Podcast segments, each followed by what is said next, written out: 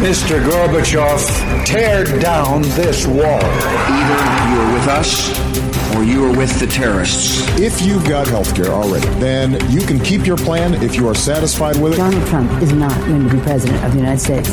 Take it to the bank. Together, we will make America great again. We shall never surrender. Never surrender. It's what you've been waiting for all day. Buck Sexton with America Now. Join the conversation. Call Buck toll free at 844 900 Buck. That's 844 900 2825. The future of talk radio. Buck Sexton. We declare that our will is renewed, our future is regained, and our dreams are restored. Every American has a role to play in this grand national effort. And today I invite every citizen to take their part in our vital mission. Together, our task is to strengthen our families, to build up our communities, to serve our citizens, and to celebrate American greatness as a shining example to the world. As long as we are proud and very proud of who we are, how we got here, we are fighting for to preserve, we will not fail. Team Buck Sexton here. Welcome to the Freedom Hut. That was President Trump earlier today speaking about his national security strategy. The White House released the paper, the draft of it, and then the president gave a speech to hit on the key points. And I think we can say that we have the beginnings, uh, at least the outline of perhaps a sense of the philosophy of the Trump doctrine. That's what he was talking about today. I will spend some time this hour with you on that national security philosophy, on what I would call the Trump doctrine. And we will work our way into a whole bunch of other stories as well, including the praise from Putin for Trump helping to stop a terror attack at a cathedral in St. Petersburg, and how some on the left view that as problematic. This is really this has really gone into the realm of, of a psychosis for a lot of Democrats. Even when another country says, thanks for helping us stop a mass casualty jihadist attack in a Christian cathedral, there are naysayers, there are doubters, there are people who take a bizarrely cynical view of the whole situation. I will get into that with you, uh, as well as some discussion of the FBI and what over the course of the weekend at Fox News I was calling the deep state family tree of the DOJ and the FBI and all these different characters and what we know about them, what we're learning about them. One of them today, I believe it was, was it Ohr today who testified or does he testify tomorrow? I forget the order. Um, but we have one important testimony from the DOJ official today, and then I believe another one scheduled for tomorrow. Uh, also, the future of the Mueller investigation. We will talk about that. And we've got a lot to cover here, as well as any updates that come in on this terrible Amtrak crash out in Washington state. That at last count, I saw seven dead and over 60 wounded. A, a very large and very concerning uh, train derailment out there in Washington state. And uh, thoughts and prayers go to everybody affected. But let's talk about the uh, the national security components of what Trump laid out today. Uh, as I was saying, uh, the Trump doctrine it is a very different approach, and you have to compare it to what came before to have an understanding of how radical the departure really is. But it's very different from what was put forth by President Obama, and also it was enacted by Obama for eight years as a kind of, I don't know, trip down memory lane, I went back and read the 2015 national security strategy of the Obama administration. So at the latter, obviously, stage of the Obama presidency, after the blitzkrieg of the Islamic State into Iraq and its seizure of much of Syria, after a series of very large scale terrorist attacks in Europe on, and here in America on behalf of the Islamic State. uh, President Obama did not refer to Islam in 2015 more than once. He referred to it one time in that 2015 national security document. His administration referred to it one time to say that Islam is, or the U.S. is not at war with Islam. That was it. Beyond that, there was a lot of talk of countering violent extremism. Uh, there was an unwillingness to get into any specifics about anything having to do with radical Islam. And here's just a sense of what we were dealing with. So before I can tell you what we are dealing with with Trump, let's talk about what we were dealing with with the Islamic State. I mean, sorry, with Obama and his descriptions of the Islamic State, which he also insisted on calling ISIL.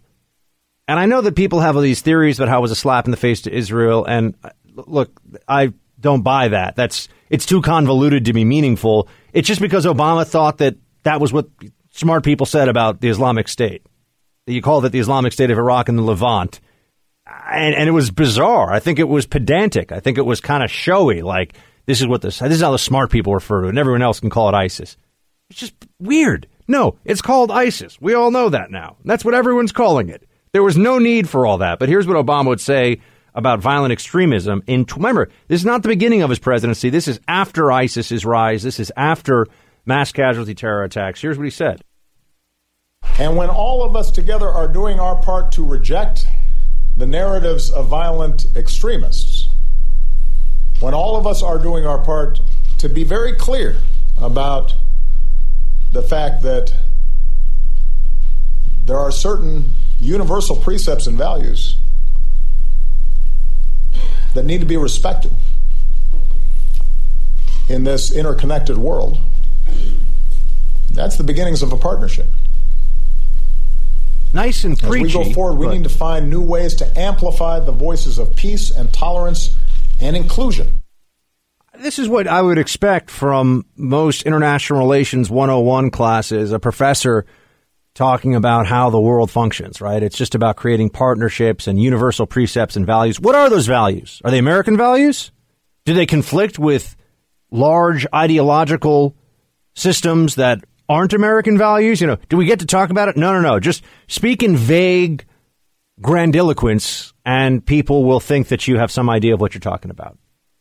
Speak in these notions of bureaucratese and internationalese it was astonishing to go back and read the Obama national security document because I will say that having read, having gone back again and read it for 2015, it was a pretty accurate template of how Obama was going to approach the world. And as Trump said today when he came into office, uh, or since he has come into office, a lot of it's just about cleaning up the mess. Notions of strategic patience in dealing with North Korea. Strategic patience in dealing with North Korea was the Obama strategy. We don't have time. We are running out of time with North Korea. The f- better their missiles get, the more numerous their nuclear missile capability becomes. Sure, we have some countermeasures that we could talk about. We even have the uh, horrifying but real possibility of having to engage in a first strike if we think that North Korea is going to hit us first. And they're getting better and better with their missiles all the time. So it's a moving, uh, pardon the expression, it's a moving target this notion that we can counter them, it, we can just live with a North Korea with nukes. I think we may find ourselves in that situation for some period of time, but we don't have we don't have time to burn. That was their policy. Just like in Libya, lead from behind, well, the country will burn to the ground. With the Islamic State, build an international coalition that is held back by the dictates of both political correctness in combating the narrative and the need to not look bad on the nightly news here at home with our airstrikes and anything else that's going on from the U.S. side. Trump beat the Islamic State, and everyone that is paying attention to what's happened in Iraq and Syria is saying, wow, that was. That was a lot faster than it was supposed to be. Well, yeah, it's because Trump came into office and he said, How do we beat the bad guys? You know, I understand that when talking about foreign policy, there's an impulse. A lot of people like foreign policy because they get to, they think that they sound smart. They're never proven wrong. The horizons are so distant you know, say, well, you know, I think that, uh, you know, our relationship with China in five years, and, you know, who knows, right? You're never held to account for it. But you, if you learn a few buzzwords and you talk about multilateralism and working through international institutions, all the things that were centerpieces of the Obama administration before and the way they approach the world, you get to sound kind of smart on it, but it's, it's all meaningless, right? It's, it's piffle. It's a waste. Doesn't tell you anything. Trump's approach to the world is look, there are good guys and bad guys. And there are people who are somewhere in between, but we, we approach the world from the perspective of allies and enemies. He talked today about Russia and China and how they are, you refer to them in the national security document as revisionist powers, but they are challenges. They're not enemies per se, they are challenges. North Korea and Iran are enemies. So we've got to figure out a way to deal with them as enemies. We'd love for them to not be enemies anymore. Japan and Germany were enemies at one point. Now they're close U.S. allies, right? But there has to be some clarity in the thinking. It can't get all caught up in the pretense of intellectualism when in reality it's just a lot of feel good UN speak nonsense. That was what was, and the focus on climate change in the past too. I should note it, it was just absolutely absurd. I mean, here's here's the 2015 Obama speech on what we had to worry about from a national security perspective. Climate change will impact every country on the planet. No nation is immune. So I'm here today to say that climate change constitutes a serious threat to global security, an immediate risk to our national security. And make no mistake, it will impact how our military defends our country. And so we need to act, and we need to act now. Uh, an imminent threat to national security. I don't even the rise of the seas. I mean, he really believes that. This is this is almost obscene in its stupidity, but it's a widespread belief among Democrats and on the left. And Obama was out there touting it, and here we are. Now we get to move away from all that. No more bowing, no more uh, delay and act like it's some brilliant strategy, no more pivot to Asia or leading from behind or any of that stuff, right? Red lines that get erased in Syria. Now we're in a new era, the Trump era, and the Trump doctrine is deal with the world as it is. Right? Deal with the world as it affects American interests. They keep talking about America first. That's one of the top lines of the of the speech today. That in America first foreign policy, that the U.S. government should have as its goal benefiting the American people in all aspects when it comes to national security. It's so straightforward, right? It's so obvious to you, those of you out there listening, and yet it's different than what we have had in the past. We had almost eight years of, well, we need to be balancing our interests, meaning the U.S. government needs to be balancing the interests of its citizens with non citizens, with illegals, with people all over the world, with foreign countries and their way of doing it. And remember, American exception Americans are exceptional the same way that the Greeks view themselves as exceptional. That was one of the great Obamaisms of the previous era. We're in a different place now. We have a new strategy that's all about competition, prosperity, and the interests of Americans and, and an understanding of the fact that we are in a competition. And the U.S. government needs to view it that way. Grounded in these truths, we are presenting to the world our new national security strategy based on my direction, this document has been in development for over a year. It has the endorsement of my entire cabinet. Our new strategy is based on a principled realism, guided by our vital national interests and rooted in our timeless values. This strategy recognizes that whether we like it or not, we are engaged in a new era of competition we accept that vigorous military, economic, and political contests are now playing out all around the world.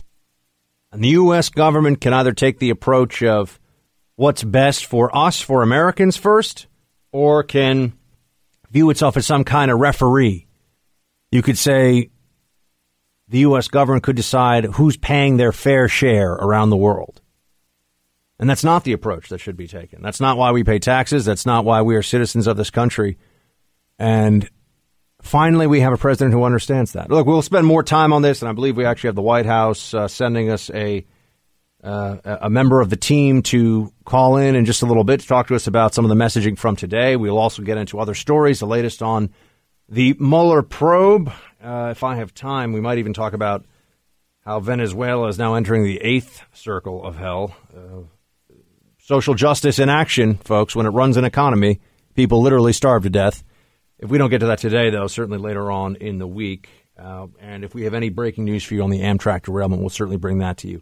844 900 2825, 844 900 Buck. More on the Trump doctrine this hour coming up. We must protect the American people, the homeland, and our great American way of life. This strategy recognizes that we cannot secure a nation if we do not secure our borders.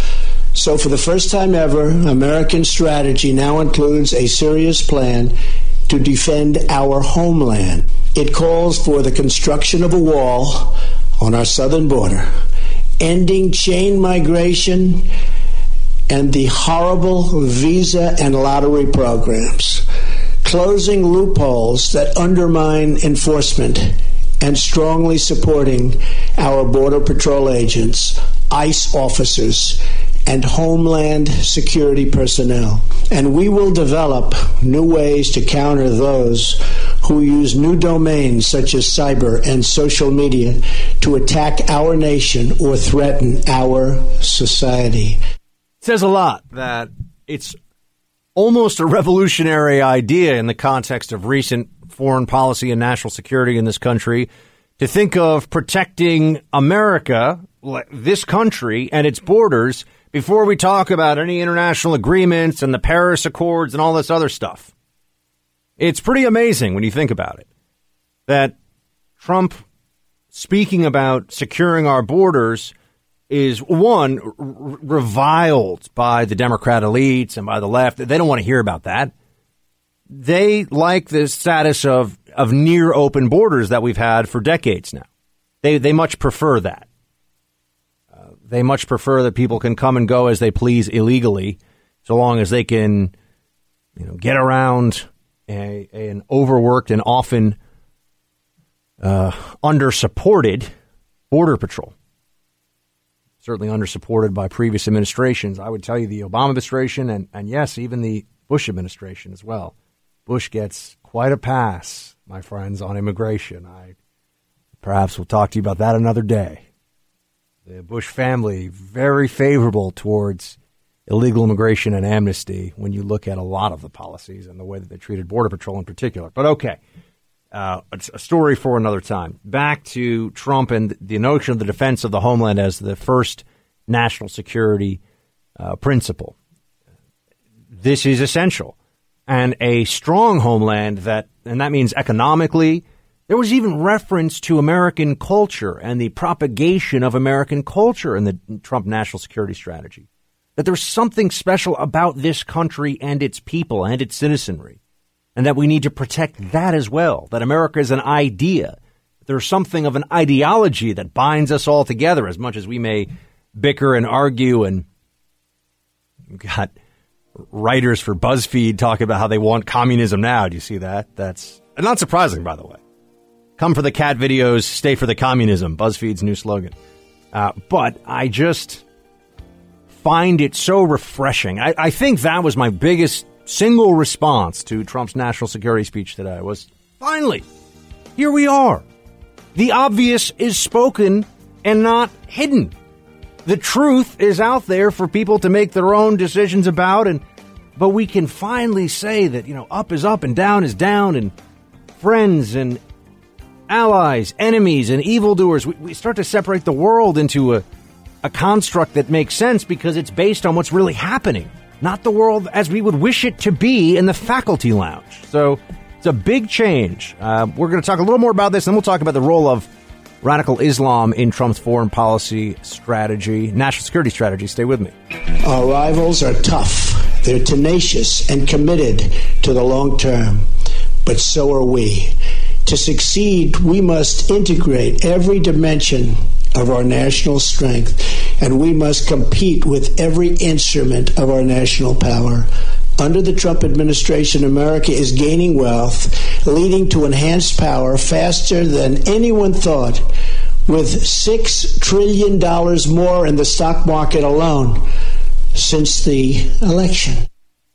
President Trump speaking about how this era of national security strategy and certainly economic prosperity will be different from what we saw under his predecessor. To help us work through some of the details of the speech and the document today, we have Michael Anton on the line now. He is the uh, National Security Council's spokesman. Michael, thank you for joining us from uh, D.C. Thank you. Thank you. So, for people that either watched the speech in part today or maybe were just able to glance over some of the national security strategy document, uh, what are the biggest? What's the biggest takeaway? I mean, what's the sixty-second version of what the president wants everybody to know? Well, this, I say the 60 second takeaway is that first and foremost, this document begins from his words and it's totally consistent with his campaign speeches and with the speeches that he's given throughout 2017 and with the actions he's taken throughout 2017. And the second point is that while it's consistent with his own words and actions, it does in many respects offer some serious change in course from previous national security strategies. And I can just mention three key areas that are that are very different. Uh, the first would be a this, this takes a more detailed look and focus on homeland security and border security than any national security strategy in the past ever has. It really recognizes that foreign policy, national security are absolutely linked with homeland security. You can't separate the two.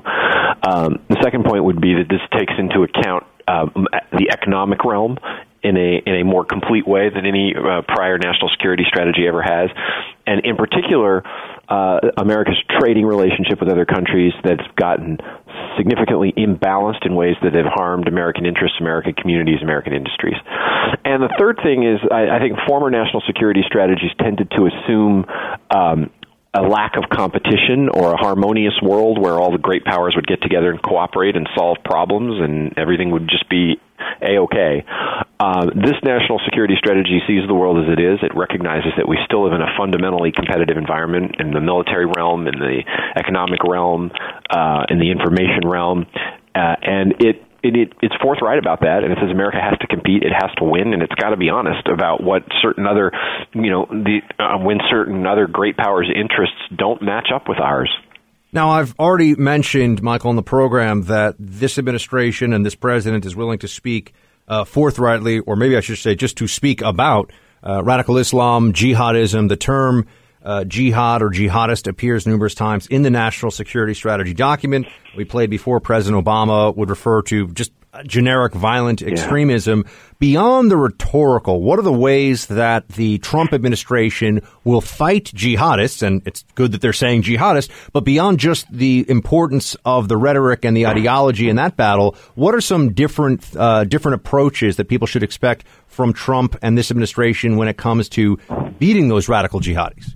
First, the rhetoric is important because when you're not telling the truth even to yourself, when a country puts in a formal national security strategy document and it can't forthrightly say where a threat emanates from, that infuses and hinders policy throughout the board. Especially in an uh, ideological war, which everyone always talks about. So if everyone says we're fighting you, the ideology, you got to. That's yeah. You know that's that's what um, that's what the president did throughout the campaign. He was honest in a way that caused a lot of uh, a lot of people to be get out become outraged, but that's because they hadn't they'd gotten used to not hearing threats described honestly and this ideology described forthrightly. So as to what we're doing, I mean the the president's anti-terror strategy is very simple to summarize. It is really three prongs. One is deny the terror terrorist safe havens, meaning don't let them control physical territory from which they can launch attacks against the American homeland or American interests. Two is cut off the financing and three is discredit the ideology. And you've seen actions on all three fronts throughout this year. Um, you know, I can j- just on the on the uh, safe haven front alone, the ISIS is its physical caliphate, the territory it controls, the cities it controls, the population center it controls. It, it controls almost nothing anymore. That's not to say ISIS is gone. There are still bad people who claim to be ISIS out there trying to harm us, but you know their control over Mosul and Raqqa, over the Euphrates River Valley, over large parts of Syria in northern Iraq has been just destroyed on the ground. They've they basically are are steps away from losing this war. And Michael, I want to um, ask you about that. And we're speaking to Michael Anton, who's a uh, National Security Council's spokesman. Uh, the president has has presided over the destruction of the caliphate. Right, ISIS as an ideology still exists, but it no longer is a state. Well, ISIS, as an ideology and as people, I mean, there are ISIS networks. There are people right. who claim and then there's affiliates, arms, and but everyone who listens to the show is, is, is well aware of that. But what I wanted to ask you about uh, specifically with regard to the Islamic State and the losses that it has sustained, is that yeah. I, I would say this is a perception that I have, and I think others have it as well. This is a big win for the president, and I feel like we don't hear about it enough. It's a big win that shows the administration working with our allies in the Muslim world to defeat and destroy the Islamic State. We don't hear about it that much. Is it because there are other priorities, or is it because the media doesn't talk about it enough? Well, you know, I would refer you to a column in, of all places, the New York Times. Yeah, Douthat. I saw Ross it. Douthat, who made, who made this point. Um, this is, uh, I, I think it's, it's, it is, it is partly that. Um, um, you know that the media doesn't necessarily want to give pre- this president credit, and they'll come up with all these ways to say, well, he didn't really do it. You know, it was uh, Iraqi and Syrian defense forces partners that did all the fighting, which we would of course be the first to acknowledge. It's one of the the, the great uh, and notable things about this success is this was not done uh, with American troops shouldering most of the burden, with American troops, uh, you know, playing the the tip of the spear role. American troops there in support for sure, but in relatively small numbers compared to the large numbers of partner forces forces that are fighting this fight, which is the way it should be. This is fundamentally more their fight than it is our fight, right? These these problems that are um, should are better off always dealt with by forces as close to the problem as possible. And, and the reality is, you know, U.S. power is not going to be able to solve all the world's problems the way I think some assumed throughout the 2000s and, and, and used large numbers of American forces to solve every problem. Locals have to, have to do this and do the hard work. And we want to be there to help, but uh, very much in a supporting role. And as to the countries that he identifies as well, what was formerly under the Bush administration the axis of evil, what we could say are, are enemy states. I mean, rogue regimes, specifically Iran and North Korea. It seems to me like both from the administration's rhetoric as well as some more recent uh, policy moves, decisions, that 2018 is going to be a year of confrontation. I don't mean necessarily military confrontation, but confronting the threats from Iran and North Korea. What can you tell us about what we should expect, at least from the perspective of how they're going to go about this? I think, well, I don't know about confrontation specifically. I think 2018 will continue to be, just like 2017 was, a year when the United States speaks forthrightly about these threats and is honest about them. Um, you saw uh, the president in October was um, very bracingly honest about what Iran does to undermine U.S. interests. Iran's essentially been fighting a proxy war against the United States since the 1979 revolution. And the previous administration wanted to downplay and even deny the, all the ways Iran was uh, harming U.S. interests and even killing American soldiers on, on the battlefield because they wanted better relations with Iran so they could get the Iran deal, uh, which this president uh, and our administration believes was a terrible deal. Well, we're just this administration is not going to sugarcoat or whitewash what Iran does anymore. We're going to be honest about it, and we're going to stand up to Iran on the three prongs I talked about: cutting off terrorist financing, denying safe haven, and uh, discrediting the ideology. So one of the places Iran is trying to gain a, a permanent safe haven is they want a little piece of Syria that they can dig in and build a base near Israel's border and threaten American interests and American allies. And we're going to do everything we can to prevent that. And on North Korea, before we let you go. On North Korea, it's a matter of denying the regime the resources it needs both to develop the weapons, uh, ballistic missiles and nuclear weapons, and denying it the resources it needs essentially to continue on this course. So on the on the narrower case is just you know you need money to to to and to import material pay your scientists, design and build these things, right? But in the larger sense, they need hard currency and they need outside resources to keep that regime going on its course. Now, our policy is not regime change for North Korea, but our policy is that the regime change its direction, and they're feeling significant economic pain, we believe, from the sanctions that have been imposed some, so far, and you know, we don't think that can continue indefinitely, and it is our hope that denying the regime resources will ultimately induce it to change its behavior. Michael Anton is the spokesman for the National Security Council. Uh, Michael, appreciate your time today. Thank you very much. Thank you. Team, we're going to roll into a break. We're going to come back and talk a bit more about national security issues. 844 900 2825. 844 900 Buck. Uh, what was the left focusing on today? Uh, that would be an interesting place for us to go.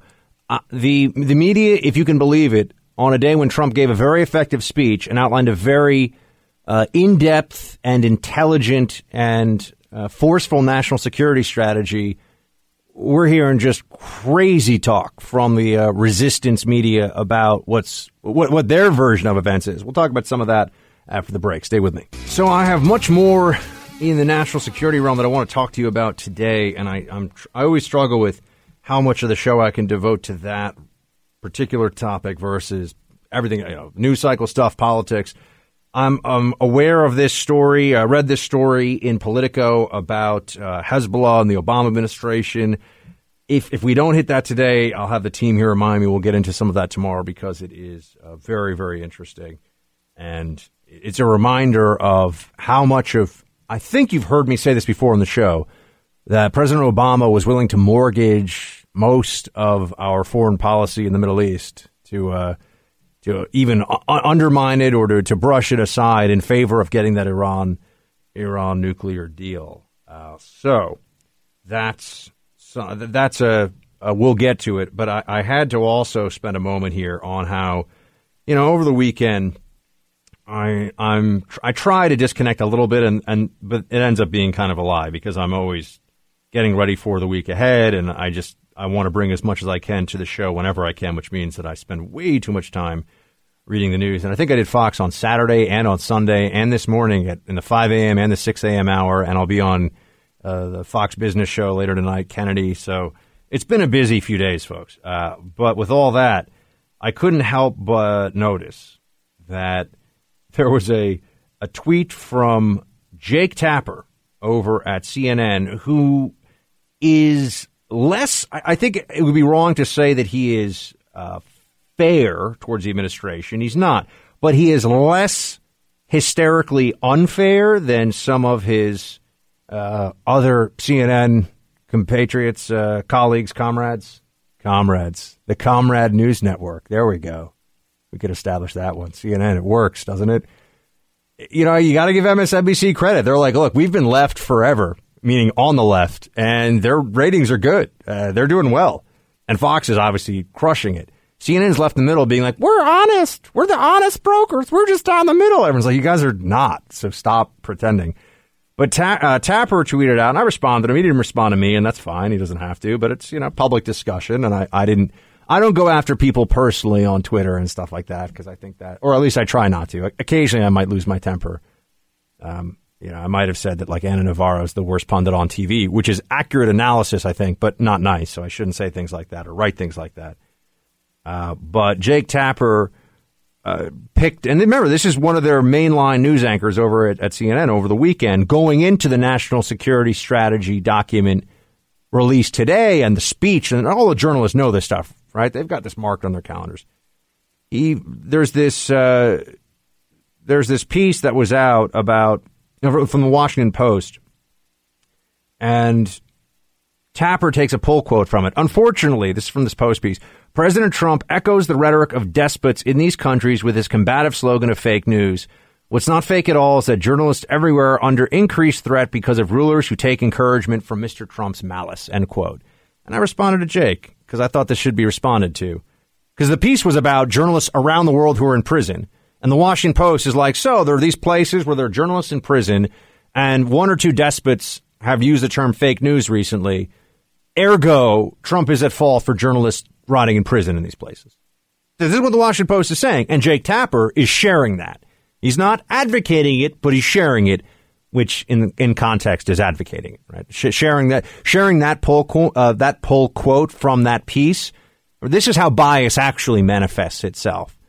You know, it's not that people are at CNN are, are constructing completely fabricated, checkable facts on a regular basis, although that happens too. It, it, bias is uh, more malleable and, and also more insidious than that. But I responded to Tapper the journalists are not sitting in prison in Turkey, China, or Egypt because of anything Trump said or did.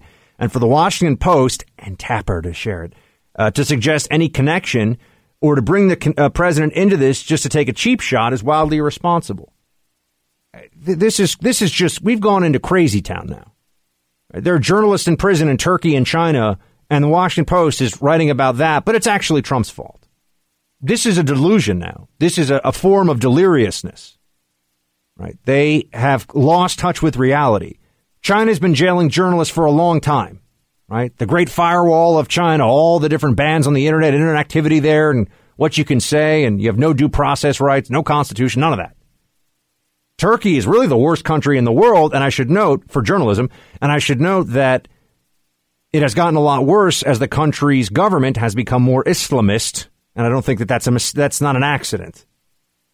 And then in Egypt, we got a complicated relationship with Egypt. We're going to have to figure out what we're doing there because, well, the Egyptians used to be much more important to our national security strategy in the Middle East than they, than they are now. And there's a lot of repression and a lot of problems. But this is just what I mean about the delusions, the deliriousness, the, the silly, the silly objections of, uh, to Trump that come from otherwise supposedly serious people in the media. And then you also had uh, Cillizza, who's over at CNN as a media analyst there, I think, or I don't know, he's political analyst, media analyst, something like that, sharing a, a tweet earlier. To, this is from today, where he says that uh, former DNI, former director of national intelligence, Clapper, said, so this was a quote, but it's being shared at CNN, that, uh, you know, Trump is being handled by Putin as though Trump is an asset. You know, using intelligence speak here is to say that it's a way of implying that Trump is an asset of the Russian government that Putin approaches him that way because that's the reality, right? It's it's actually kind of a, an intelligence Russia collusion dog whistle. But but it's such a smear. And I just would repeat that at this point in time, if DNI Clapper, and this is a challenge I'd like to put out there for all the never Trump deep staters, all these former senior intel officials, well, I'll just tell you, I'll just come out and say it. A lot of them are just lifelong bureaucrats who aren't that smart and aren't that impressive. It's just the truth people, oh, so and so was the, you know, the the big, you know, muckety muck in charge of whatever, and it's like, yeah, but that doesn't mean very much to me because I was in the government and I saw, I saw that it's generally uh, at the at the senior levels, a lot of it is just who stays around. It's just the truth. In the federal bureaucracy, that's not everyone, but it's a lot of the time. But what I would say to this, and this will maybe take us into our discussion of the uh, the FBI coming up here in a few moments and where all that stands. If Clapper or anyone from the Obama administration, the senior levels of intelligence, had actual evidence of Russia collusion, I've said to you in the past, not only would we know about it, but forget that for a second. It is their obligation, I don't care what the consequences would be, to share that with the American people. And I think they know that. And so they're either cowards or they don't have the evidence. And you know what? They don't have the evidence. This is just all a mirage. Welcome back, team. Thank you so much for being here with me and much to discuss here. Some updates on the uh, Mueller Russia collusion investigation. I want to talk to you more about that because there were all these rumors over the weekend, and they were just rumors that oh, you know Trump is uh, Trump is going to fire Mueller, and those rumors were being spread after Trump said this.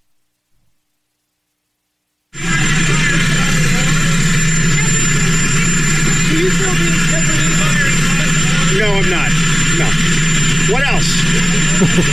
I don't know if you can catch the question because you had the, the jet engine in the background there, but are you going to fire Mueller? No. No, I am not. that was what Trump said. And I was seeing all over Twitter over the weekend, he's going to fire Mueller. There's going to be a constitutional crisis because he's going to fire Mueller. And I'm like, well, uh, I don't think he should fire Mueller. I've written, in fact, that he should not fire Mueller because there's really no reason to uh, at this point. That could change, but the whole Mueller investigation is coming up with nada on Trump. And if he were to fire him, I think it would be a detriment to Trump and his team. Because then the story, you know what the story would be. You don't need mean to tell you. Oh, he's fired Mueller because Mueller was just about to find the truth. And as I've told you many times here, think about conspiracies. The problem with conspiracies is that they're complicated and that all you need is one leak, one person who changes teams, decides they're going to work for the other side or they want to come clean. They've got a, a conscience that they have to alleviate in some way, and the whole conspiracy blows up in your face. Conspiracies are complicated. They're not easy to pull off. I'm not saying they don't exist. I think that we may have found one at the FBI and the DOJ in opposition to Trump, but we'll get to that in just a moment. But this notion that uh, Trump would fire Mueller because Mueller's just about to have those and find those bits of information that will finally bring this whole thing crashing down, this whole White House to an end. It's just not reality. But if you were to fire Mueller, that's what they would say. That would be the storyline. We would know. As I keep telling you, we would know. And as I was alluding to before the break, or I think I actually, I guess I just said it. I didn't allude to it. It would be the obligation of the former director of national intelligence. I don't care what the sources and methods issues involved are. I, you know, n- nonsense. If he knew for real that Trump had worked with the Russians or Russian intelligence in some way that was illegal or treasonous or whatever. I mean, it wouldn't be treason, but whatever it would be. He should just tell the American people. He should just tell the American people what it is. And I should note, if he had it, he would have told us. He doesn't have it. He's got nothing. And I also take the point of view that on so much of what you hear about the FBI and Mueller and Russia and all this stuff, well, Mueller now, it is trying to uh, it, it's trying to find a conclusion where or get to the conclusion that they'll never really get to. And it's also because I think that we're viewing this in the wrong context. The people who initially were involved in both Hillary's emails as well as starting this Russia collusion narrative all assumed Hillary was going to win. So if we're looking for bad behavior, if you're looking to find evidence that there were people in high levels in the government, at the FBI and the DOJ, for example, acting in bad faith, keep in mind that they would be acting in bad faith with the assumption that Hillary Clinton would be the president. And so anything that they would have done to surveil or uh, stymie or harm the Trump campaign would not only be covered up, it would be rewarded later on. Right? If if Hillary's top people found out that they were doing a little, little snooping, little, you know, they'd have some pretext for it. So legally, they wouldn't be in trouble. But ethically speaking, what? Do you think the Clintons all of a sudden are going to develop ethics when Hillary's president? Please. But I think this is what's often lost that now that we are unearthing things at FBI and DOJ, now we start to see that there may have been a conspiracy, just not the one the media has always been telling us about. That there may be, in fact, a cabal that was a small group. It's not everyone at FBI, it's not everyone at DOJ, but that they were taking anti Trump actions and using their powers in office and using their authority as senior government employees. And doesn't that make a lot more sense? It certainly makes more sense than Trump was working with the Russian government in some eh, harebrained scheme to beat Hillary and expose himself to all the stuff that we're seeing now. It's not even a good plan, right? But the FBI and the DOJ, a few people at them. I want to keep reiterating that. I'm not talking about the entirety of the institutions, but some senior folks in them keep in mind that the surveillance operation that was going on, right, under the under the auspices of a counterintelligence investigation, that surveillance operation could have gleaned just one piece of information, one quote from Trump to a senior official, one thing that, when leaked to the Washington Post the New York Times, could have ended Trump's hopes of the presidency, right? You can conjure up any number of things in your mind, but keep keep that as an as a uh, an option here, or, or as a a fact to store away in your mind. That yes, they were looking at Russia Trump collusion, but they also were just opening up the possibility of doing intel as oppo research on Trump, and maybe they figured that they would get some stuff, and they never got it. And then after the fact, once Trump won, they freaked out and they had to find a way to justify this. Remember, there was a leak of the incoming national security advisor's phone call with the Russian ambassador. And this is high level stuff, everybody. That happened. That happened. That was a criminal leak. It was high level. Somebody was willing to do that. That's a pretty desperate thing to do, isn't it? That's a risking your career and prison time move. But no, no, the, the conspiracy on that side, uh, uh, never, right? Oh, by the way, just as an aside, I see that David Gergen's popped up on CNN. David Gergens, former presidential advisor, and this is, you know, we're going to say the Trump administration is going to, they're going to fire Mueller. And it's the worst thing I've seen since Nixon and Ford and Gerald Ford and Nixon. You know, back in the early days, Johnson and Nixon and Ford. I don't know why they put this guy on TV, but he's like the worst revered political analyst I've ever seen in my life. Never heard him say anything interesting or insightful, but it sounds like this, and he's served 15 presidents in a row. That's all you need. Gurgling with Gergen. Uh, anyway, back to what I'm saying about Russia, collusion, and all this other stuff. You see how i I, think it's important because now there's a bit of desperation. Now there's a bit of a, a panic because he doesn't. He's not going to fire Mueller. And as I was saying, it's not a good idea to fire Mueller. Why would he do it? And Mueller's tactics are also showing us there's a little bit of a desperation. Our friend Andy McCarthy writing about this over at National Review. The latest dust up has to do with seizing emails. The Mueller probe, right? Mueller's investigative team of super G men. Uh, they grabbed all these transition emails, thousands and thousands and thousands of transition emails. Now, do they have the legal right to subpoena these emails? Sure, all that is true. But do they have to go about it in this way? As Andy points out, no, they did not. Mueller's sending a message.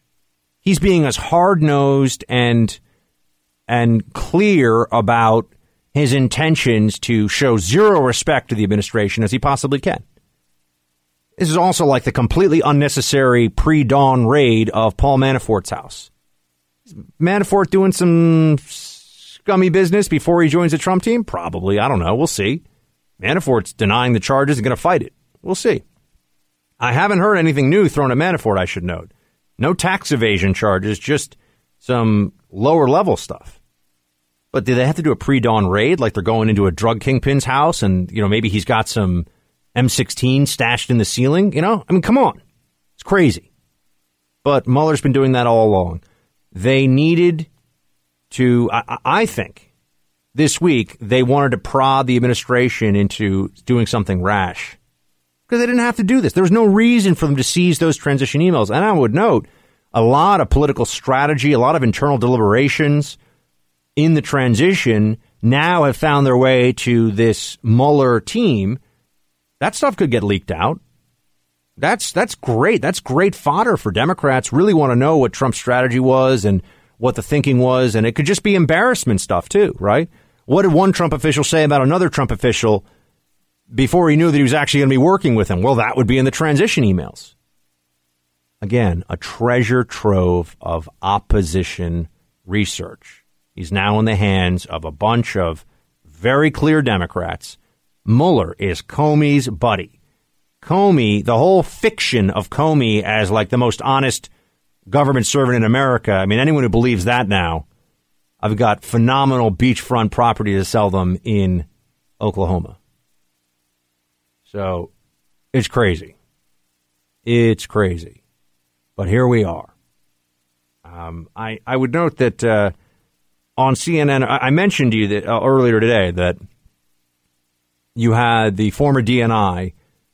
Well, do we have that? We have that here? This is the former. Speaking to Jim Sciutto, who is a, look, he's a Democrat. He thinks he thinks he's just a journalist. He's a Democrat. It's fine, and you know he can he can be a pleasant enough guy when he chooses to be. Uh, some of you may have seen our occasional back and forths on Twitter. Uh, refuses to debate me on any of these issues, but the, the, problem with a lot of these talking heads on these on the networks at CNN and MSNBC is they'll just always say that they won't get cleared to come on a show like this because they got to protect their their lightweights. That's just the truth. And the best way to protect them is just to have a policy of, oh, no, no, you can't go on a show like that and, and debate. You know, it reminds me of uh, Smerconish over at CNN.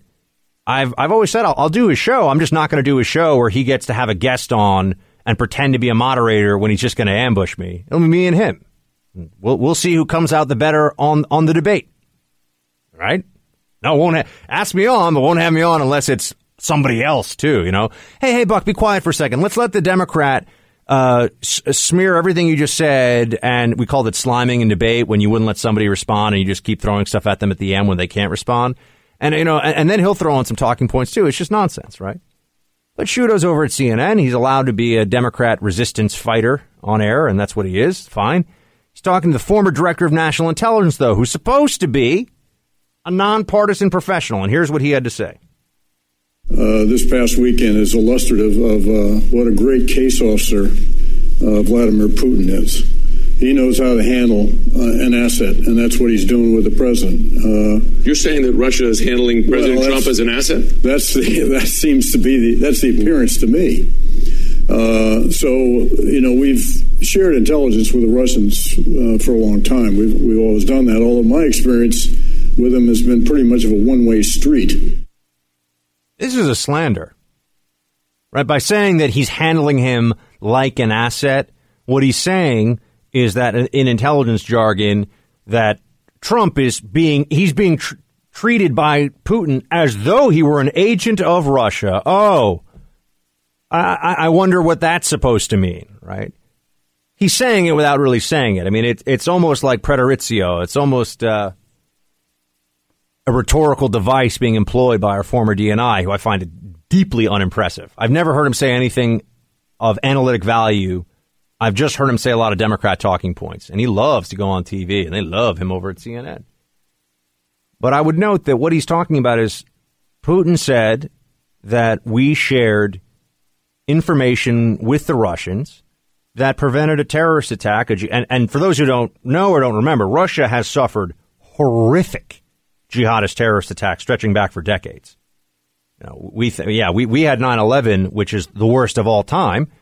But the Russians have had some attacks that were hundreds, hundreds of casualties in one attack. The Beslan school massacre. I, I can't even watch documentaries about it because it's so upsetting what happened there. Just jihadist savages gunning down children. I mean, eight year olds, five year olds, just horrific stuff. Hundreds of them. So Russia suffered some really bad jihad. And we may have helped prevent a mass casualty attack. This is what we're this is what's being reported in a cathedral in St. Petersburg. And Putin says, "Thanks, America." Are, are, are, we really just supposed to think that everything that Russia says and does is terrible and evil and bad all the time? This is this is where we are now, right? Everything is bad. They're like, "Hey, high five! Thanks for stopping a cathedral from getting shot up by a bunch of jihadist savages and killing everybody inside." And you get people going at CNN like, "Oh, he's playing Trump like a fiddle." Or playing him like a fiddle. Uh, you know, he's acting as like a good case officer. What? Well, what is that? Think about the level of crazy here, folks. This is now, now we can't even agree with them on that. You know, what do they want us to do with Russia and China? Are we supposed to tell the Chinese, you know, you've been bad on trade, so basically, uh, you know, you, you better be more fair on trade, or else we might just have to go to war with you, right? We don't want to be weak with China. I mean, these people are out of their minds. And Clapper is a clown. An out and out clown now on TV. All right, I'll be right back. What the heck is going on here? People are saying now that Franken is should not step down. I will note that I, I thought I, I still think I'm right on this one, but come on, this is getting crazy here. Are you, Tyrone? You were with me on this on day one. You, you think he's still stepping down? You got senators saying he shouldn't step down now. I, I believe the female senators are going to push him out but I'm not as sure as I was. I'm not. How? I mean, I can't be as sure as I was. Amy, what's your vote on this one? Is he stepping down? I can't hear you, but it's all right. She, just give me thumbs up, thumbs down. Thumbs up means he steps down. Thumbs down means he doesn't. She's going. Th- you think no? Oh my! Amy says no. Wow. I look. I will note that some of you, when I, I was like, "There's no way," but but the big variable in all this was Roy Moore. If Roy Moore won, then the Democrats were going to say, see, Al Franken stepped down, but Roy Moore is now in office, and it was going to be this moral high ground thing for them, right? But because Roy Moore lost, now they're like, that high ground? We don't need that anymore. Maybe. That would at least be the theory. I still think he's going, but I'm not as sure as I was. Does Roy Moore realize that he lost yet? Oh, that's a good point. Has he conceded? I didn't even check over the no. weekend. He has not conceded yet. Wow, this is this is he's going to be like one of those guys they find on the islands in the Pacific like 10 years after World War II ended, right? Like, you know, from the other side who still thinks we're fighting. It's like, nah, nah, it's, we're buddies now. It's cool. The war's long since over, right? Uh oh. I think that's actually an urban legend. I don't think they actually ever found people like that. But people always talk about that. You know, guys Japanese imperialist army that they'd find on the islands like many, many years later. I should check into that actually, whether that ever actually happened or not. People would refer to it. But Roy Moore's uh, still in, still in it in his mind. Okay, but nonetheless, Franken is. If if here's what I would say: if Franken does not step down, it will forever change the way that we would have to view the whole apology resignation statement because it'll just mean that now the door is open for that as a tool to ride out a news cycle. So that'll be another step on the, you know, another step in the process. It used to be that, you know, you, you weather the storm as much as you can as a politician or a media figure or whatever. But if you finally say I'm out, you know, that's, that's the last step, right? That's the final stage. Now there would be one more stage, which is I'm out. And then let's see how this goes. then let's see what people focus on. See, I will, in my defense on this one, and I'm not wrong yet, but I'm a little worried and I hate being wrong. Uh, I will say that when he, uh, and I'm, I'm on Twitter at least officially with this saying it, uh, that when Franken w- announced that he was going to make a statement, I was like, he's waiting to see, like, this is a game time decision, right? That there was a chance all along that he was just going to say, even a couple days before that when he finally came to the statement, it was going to be, well, I'm sorry, but I'm staying. But the pressure the day of was just too much, and he finally had to he had to capitulate. But if that was true, then I guess you have to leave open the possibility that it was not a not a I don't know. He's named his replacement. He's got to be gone. Look at these Democrats, these shameless, shameless Democrat senators who are like, he should stay. It's fine. We got Manchin. Who else is on here? I have a whole list of them. Joe Manchin says don't resign. There's some others. I'll find out who they are. But you know what, team? It's it's one of my ironclad rules. Never trust a Democrat politician. So there's this horrific train derailment in Washington State. Um, I we have been watching it to see if we get any more information over the course of the show coming in, and, and for those who just want some of the, the basic facts of this. Uh, it, it, was in Washington. It was um, seven killed and over 70 wounded. Uh, it was an Amtrak train, and it derailed earlier today, Monday morning. It was its first trip taking what was supposed to be essentially a shortcut route, right? This was its first actual time transporting people on that shortcut route. And uh, here is the Amtrak conductor's transmission of the derailment. Hey guys, what happened? Uh, we were coming around the corner to take the bridge over I-5 there, uh, right north of Nisqually, and we went on the ground. Okay, are you, um, is everybody okay? I'm still figuring that out. We got cars everywhere and down onto the highway. Okay, copy that. And uh, here's the here's the dri- here's a driver, by the way, uh, who was on because if you haven't seen this, I mean the the footage, the news media was on it all day. The train goes off at a bridge that is right over a highway, and what was it? Seven cars on the train derailed, which is unusual. Uh, as as I'm sorry, how many cars? Thirteen cars. Thank you, Tyrone.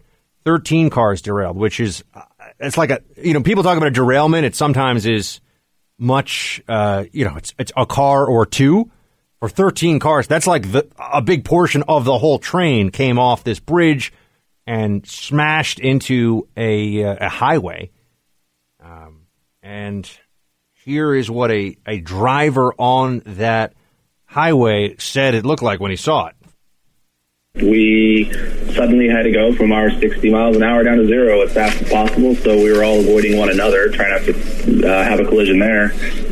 And then um, after we came to a stop, we looked up to see why we had to do that, and all you saw was smoke, and, and um, there's a you know the passenger train hanging from the overpass and, and on the freeway. So very scary stuff. Uh, and we had a passenger speaking earlier today about what he saw uh, when the train after the train had derailed. Obviously, pandemonium, carnage. It was it was a terrible scene. Here's what he said about it. We are on the portion of the train that, that went down the embankment, but then there are, are several other cars that seem to have, have piled up and, and been torn apart at, at the, the on top of the, the rail overpass. Chris, what types of injuries did you see? Um, uh, cuts, uh, um, uh, people bleeding. Uh, I, I did see I did see one person who was laying on the ground and was not moving. As we know, seven were killed. Many people, uh, over 70, rushed to area hospitals in, in Washington. And there was a, con- a, a press conference earlier today with the NTSB. I don't even, do we even have any sound in it? We don't need it because they didn't say, do we have something on it? Yeah, we don't need to. There was really nothing said at that press conference. I watched it live. We pulled some audio here for you, but there's really nothing to. They didn't have much. And here's the early thinking on this. Uh, that according to Russell Quimby, who is a consultant who was an investigator in charge for the National Transportation Safety Board, uh, this was likely caused by speed, going too fast around a turn, and the track looked undisturbed, and so it was unlikely to him. This was earlier in the day to Russell Quimby, who's an NTSB investigator, had been an NTSB investigator, that something knocked the train off the track. I had seen some reporting that maybe something was on the track, and that's why the train uh, train came off the uh, came off the tracks, but it looks like it was just going too fast. It was going 81 miles an hour right before the derailment, and that the ma- maximum speed for that part of track is 79 miles per hour. But I'm guessing that's way that's way too fast when you weight it down and include people and everything else in this calculation. Although I don't know. Um, I, you know, this has been a big news story today. Uh, we, we, reached out to some reporters on the ground in, in, Washington. haven't haven't been able to get them on the line yet. If we do over the course of the show, I will uh, certainly put them on air. But not much, not much that I can analyze or say about this, other than it looks to me just like a terrible accident. Uh, you you might see some discussion of infrastructure come out of this. Uh, tracks need to be upgraded, trains need to be upgraded. Uh, Amtrak is a, a, a, very much underperforming for what it could be as a as a uh, as an entity uh, in general. And there have been some.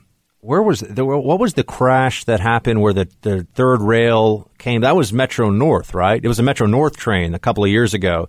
Where Metro North is here in New York City, it takes you into a whole bunch of places in the tri-state area. Uh, it's not Amtrak, but there was a uh, a track, uh, the third rail, which is electrified, is used for part of Metro North, and it actually came through a car. I think it actually cut someone in half and killed a, a couple of people. Yes, and last year there was also one right outside of Philadelphia where a guy it derailed going too fast along a turn, and it turned out he was on his phone. Oh, right. I remember that. I remember that. That's right. He was he was texting and driving basically, right? But he was driving a train. Yeah, the the derailment that happened on the Metro North train.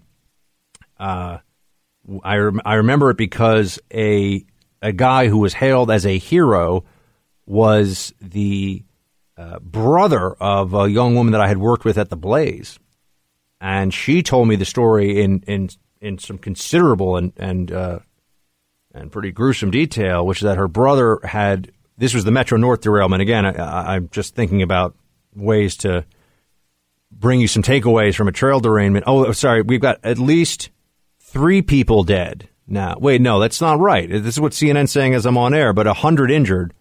What do we know if it's seven or three that were killed? I mean, this is a, a it's figure been they mixed. should. Different report. Different, Different, reports, for different still people. on this. Gosh. I think it's because families have to be notified. Okay. So I think three means definitely passed away. Definitely have notified loved ones. Okay. All right. That would that would yeah. There have been there have been conflicting reports all day. Anyway, on to the, this from a few years ago because I know more about that crash because there was the whole investigation into it. So this guy, uh, the third rail came through the center of the car, came up into the car. I forget what happened exactly. It cut somebody essentially in half, and then it lit the car on fire. And this one guy grabbed a door as the train car was in flames and almost burned his hands off. Had third degree burns on his hands, but there was snow outside, and he had the frame of mind to uh, bury his hands, of course, right away in the snow, which probably saved his hands. Both his hands actually still functioning. Know, he had to wear gl- uh, gloves, I think, for like six months, and they had to take him to extreme burn unit. Uh, but he, they say he's he's likely saved lives on that train because the train car was on fire. People couldn't get out. The door was in flames when he grabbed it. That's why he almost burned his hands off. He was also happened to be near, for whatever reason, I mean, just by an accident of fate, was near a world class burn center, and they were able to get him there very quickly. My, this is again my friend's brother, who almost lost his hands in that derailment. Uh, so yeah, I, I don't have much uh, of in the way of analysis on this other than just we're, we're watching it closely and different reports on the number of people killed. You've, I'm sure many of you have likely seen the photos and uh, news newsreel footage of, of this derailment. Like I said, there might be a discussion about infrastructure. You also had that blackout at Atlanta Airport over the weekend, which is a major story in terms of the impact and makes people feel like what the heck is how can a whole airport lose power like that, right? People are stuck in planes for hours and they got no answers really, right? Not yet. I think they said there's an electrical fire, but how that could knock out power in the whole place and there's not a, a backup power system, a backup generator. You would think an airport would be prepared for this kind of thing, but and Atlanta Airport's the busiest airport in the world. So it's been a, a, few days here where you might have some discussion about infrastructure and you need to upgrade these things. And, and you know, when, when you talk about infrastructure, it can sound a little bit boring and, but at some level, lives are at stake, right? We're talking about tracks and bridges, and maybe the Trump administration will see this as a moment where they're going to have to refocus our attention on this. And then, just as a as a as an aside, that's a way lesser story, I, but I just it reminds me of this. I was on a Metro North train that came very close to derailing. Is a, I remember this very well. I was on the way up to visit my grandparents in upstate New York, and I was lying. It was a car with very few people in it, and I was lying down, and all of a sudden you heard this terrible bang. It sounded almost like an. I mean, I didn't know much about explosives at the time. I was very. I was young. I was maybe. I think I was in my teenage teenage years, and uh, a car had run into the train. Actually, had jumped the you know the track when you have the uh, you know the track is cut off from traffic, and a car that apparently had been trying to uh, evade the police was running from the cops for whatever reason, and it ran into the side of the train going you know 50 or 60 miles an hour. Uh, and uh, that there was not much. I remember getting out of the the train afterwards. There was not much of that car left. I don't even know what happened to the driver. Uh, but I do remember that train car going 40 or 50 miles an hour or whatever it was, going tilting all the way to one side and all the way to the other.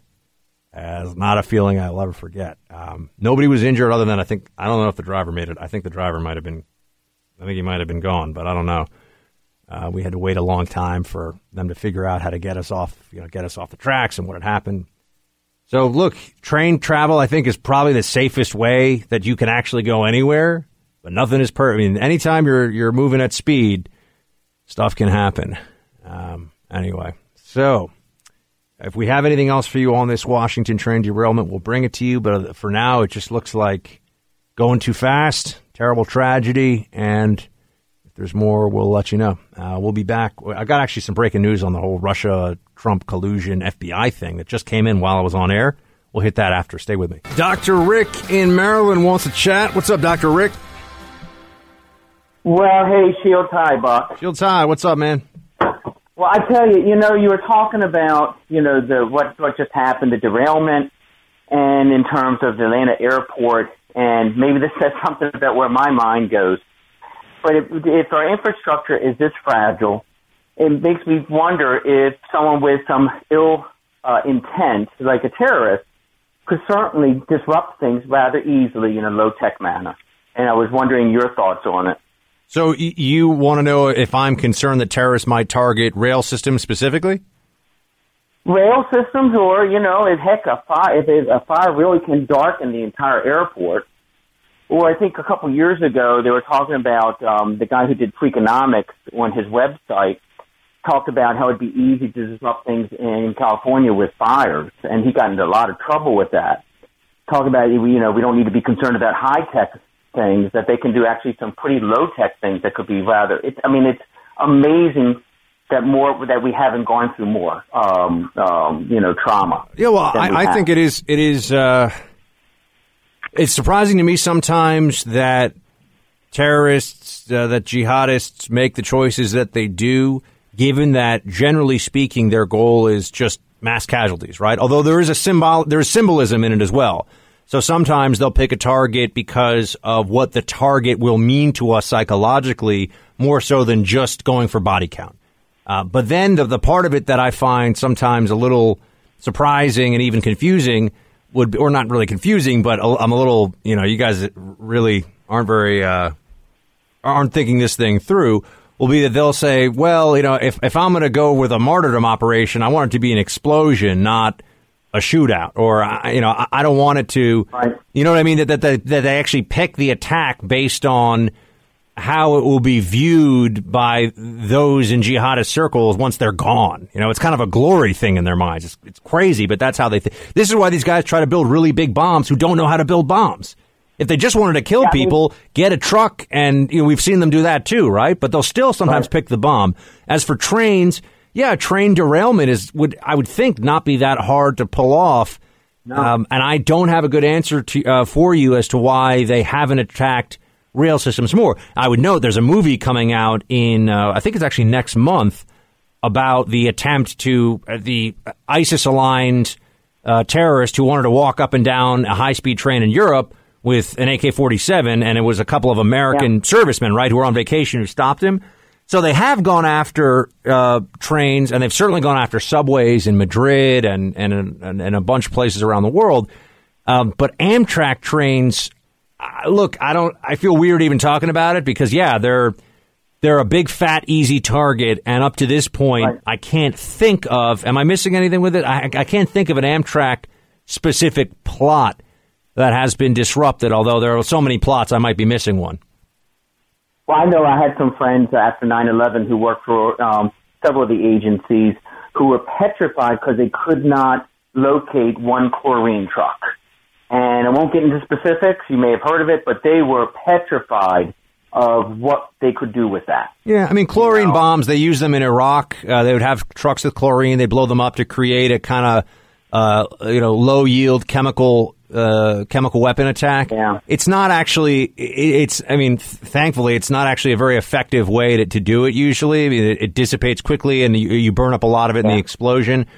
Um, but They obviously, were, they were kind of worried about intake at, at certain facilities. And Well, right. I mean, and people have been worried about. Po- you know, we're gonna we're going to a very dark place here. We're talking about all Yeah, the different ways that. No, sorry. yeah, it's okay, Doctor Rick. But you know, there's a lot of ways that terrorists have thought about or have Yeah. planned to to hit us in the past. And look, infrastructure is a huge target. Um, infrastructure gets our attention, and it's very tough to uh, fully protect. But there are at least some security measures in place. You know, if you go to uh, and Dr. Rick Shields, hi and Merry Christmas. Thank you for calling in. You know, if you go to uh, Penn Station here in New York City, uh, there's a lot. I mean, there's a lot of uniformed and like, there's a lot of non, you know, uh, plainclothes officers and there are guys standing around with M4s. I mean, there's there's security in place. That doesn't mean that they can handle everything and stop everything, but it's not a totally soft target. Uh, and on those trains, I don't know what the specific security, and it's probably a good thing because I worry about it even more if I was read into what they're doing to make sure that trains aren't hit by terrorists. But uh, I, I don't know what they have in place.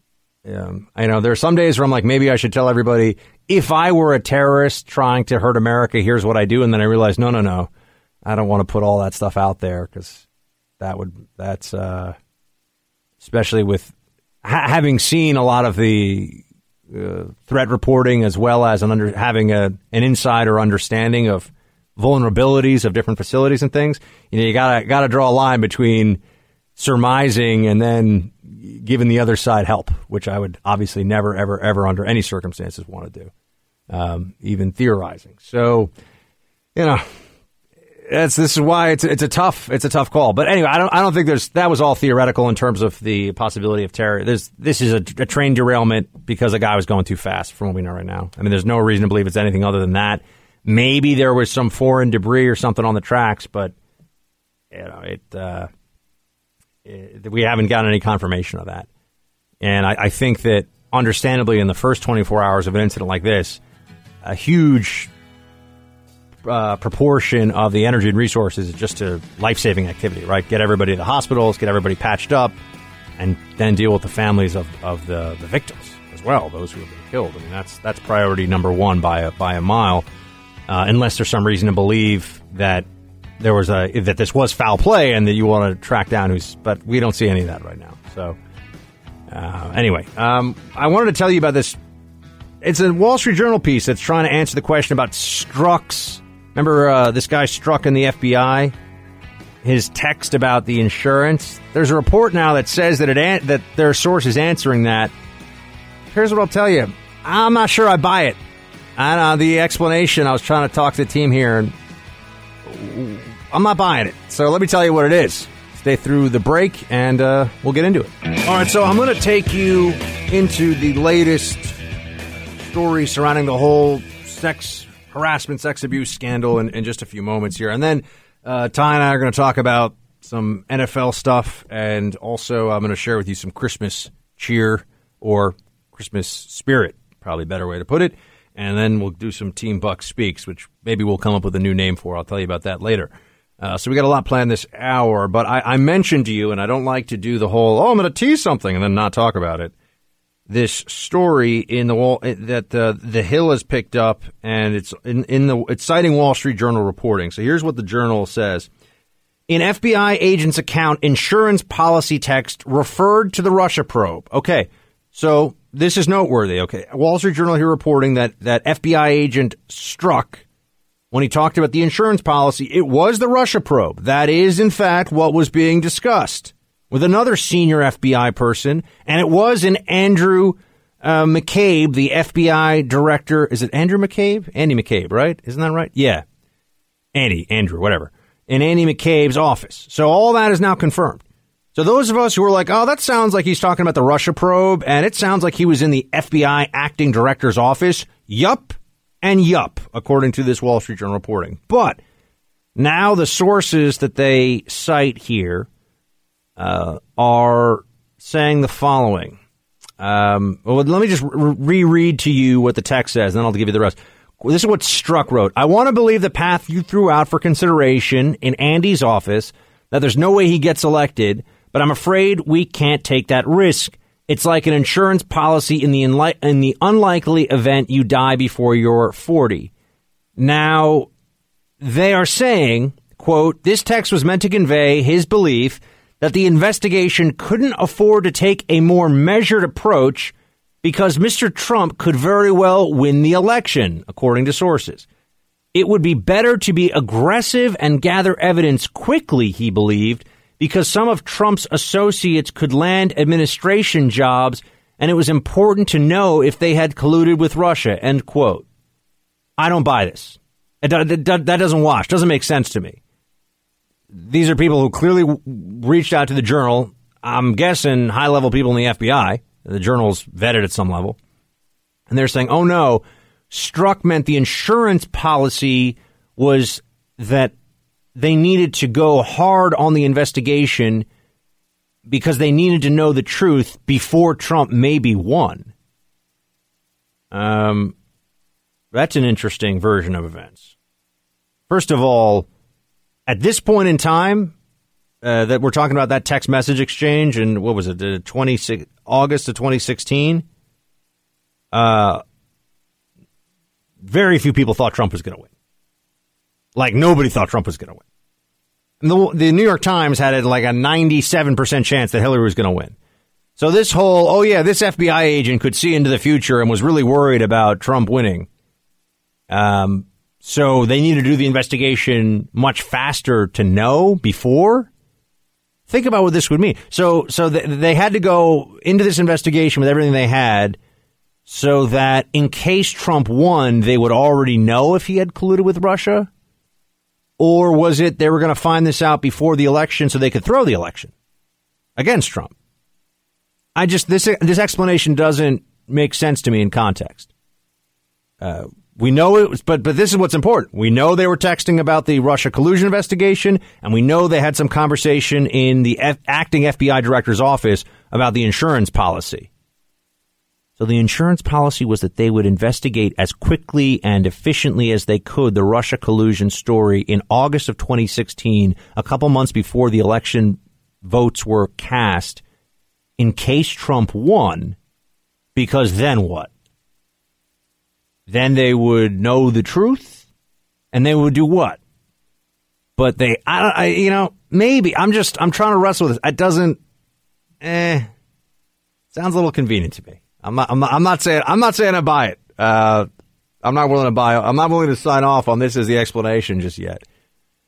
Um, especially, so you think Trump is going to win, and so you want to really do this now? You want, or you think Trump might win, so you're going to push. So the think about it, the insure. I'm sorry, I know I'm kind of the insurance policy is you do a lot. So you find out Trump colluded with Russia before the election, so that if Trump wins the election, you'll know before. How is that an Tyrone? What is that an insurance policy against? The truth not being known? That doesn't sound like insurance to me.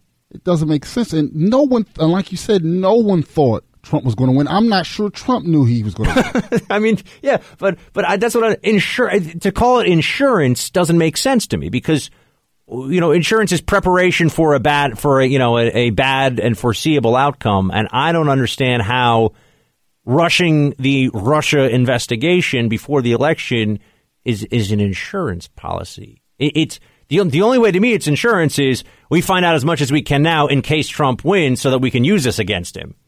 But then you've got the whole okay, so do they really think this is happening or do they want to get as much as they can together now so that they can drop it during the transition, which did happen to smear the Trump team and make life hard for them? I think that's the only explanation. It doesn't make sense. I'm surprised that they're they're kind of insulting us by putting that one that version out there. Yeah, I don't I don't buy that. So okay, everybody, I, I'm just I wanted to say I'm that is suspect, and I'm glad Tyrone sees that it is also suspicious. All right, so a couple of notes here. One uh, on so we're switching gears, but I told you I'd tell you about that. That's the big headline, the breaking news that's out there about the Russia stuff. So on the sex scandals that are out there, sexual harassment scandals, all that stuff. Uh, as some other conservatives have, I know, I've been warning you about my concern that this would be uh, weaponized, it would go too far, and uh, and then there's also the the component of this that might come to light, which is that there are women who are harassed, there are women who are abused, there are women who are assaulted, and it's all to the good that that's coming out now and that people are finally getting some measure of justice. But what do we make of those who advanced? What do we make of the situations when people have advanced their careers by uh, deciding that they would engage in sexual conduct with the boss or the decision maker? Well, I, this came up in the context of uh, Ian McKellen, who you probably know uh, best from being Gandalf in the Lord of the Rings trilogy, which I will say I like the Lord of the Rings trilogy very much. And a total side note, you know, Samwise, uh, what's his real name? And what's the? He's from Rudy, right? That guy. He had a podcast for a little while, and he thought I was smart, so he had me on his podcast to talk foreign policy. I don't know if he still does that, but I was just so because I, I love Lord of the Rings so much. I'm like, yeah, I'll do Samwise's podcast, whatever his name is in real life. I forget, but nice guy, by the way, very nice. He's like, you know more than me, so tell me about foreign policy. He just wanted to learn stuff. Anyway, anyway, he was he was nice, and I was just like, you know, Frodo, Mr. Frodo, you know, the whole thing. And I didn't say that to him. He would not have thought that was funny. Uh, but Ian McKellen, back to what I'm actually talking about. Ian McKellen has spoken out about the sex scandal, and here's uh, what he. The, here's the headline. This is from Ian McKellen. I, you direct your, you know, your Twitter ire or, or emails or whatever at him. He writes, "quote Women are partly to blame for showbiz sex scandals," says Sir Ian McKellen Star claims some actresses tell directors they will sleep with them to win roles. And here's what uh, McKellen went on to say I hope we're going through a period that will help eradicate it altogether. But from my own experience, when I was working as an actor in the early 60s, uh, the director of the theater I was working at showed me some photographs he got from women who were wanting jobs. Uh, some of them had at the bottom of their photograph DRR, director's rights respected. In other words, if you give me a job, you can have sex with me. End quote. Whoa. Ian McKellen stepping stepping into it here. Gandalf. He is uh he is squaring off against the Balrog on this one. He better watch himself. He's gonna get what do you think, Ty? I like it. I think he'll I think he has like dispensation. It. Yeah, I mean, look, it's a whole other part of the conversation that that does not has not been brought into it yet, and Ian McKellen um, is is stirring up the uh, he's stirring up the hornet's nest a little here with this. I've been telling you at, at, some point it would come out, and this is the first time I've seen it, so I just wanted to note that that you know Gandalf is Gandalf the Grey is like, hey, what about the fact that there are women who, and keep in mind that means that there are other women who don't get those jobs. How do we, how do we as a society deal with that reality when we see it and how we see it, and and how do businesses, corporations, media, Hollywood, how do they all handle that part of all this? So I'm just just putting it out there. I'm just, you know, if Gandalf says it, I feel like I could share it with you. And uh, that's so there's that. And we'll be back with some NFL talk. Stay right there. Let's switch gears for a moment, team, from all the latest in national security and politics to uh, some happenings in the NFL. I was trying to do prep for this week in the news cycle and looking around at what's going on, and there was so much chatter about the NFL over the weekend, and in particular, the possibility of the Carolina Panthers getting sold. I even saw formerly known as P. Diddy, now known as Sean Combs, which was his original name, saying he wants to buy the Panthers. It's kind of a crazy thing. I want to know what's going on here. Tyrone, explain it to me, my friend. So um, they officially will be sold. That that's been announced. Oh, that's happening. Okay. That's happening. The the Diddy part, the Sean Combs part, I do not. I'll believe it when it when it happens. It, I don't think it's going to happen. That's the sizzle. The stake is Jerry Richardson was a bad boy. Um. Uh oh. So there's there's a two prong thing. The thing that finally and also sensibilities have changed. We have to realize this is a new world because in hindsight, he probably should not have been able to buy the team in the first place. So the reason he's out is um, multiple. He had done multiple settlements of uh, sexual harassment in the workplace, and he was still apparently continuing.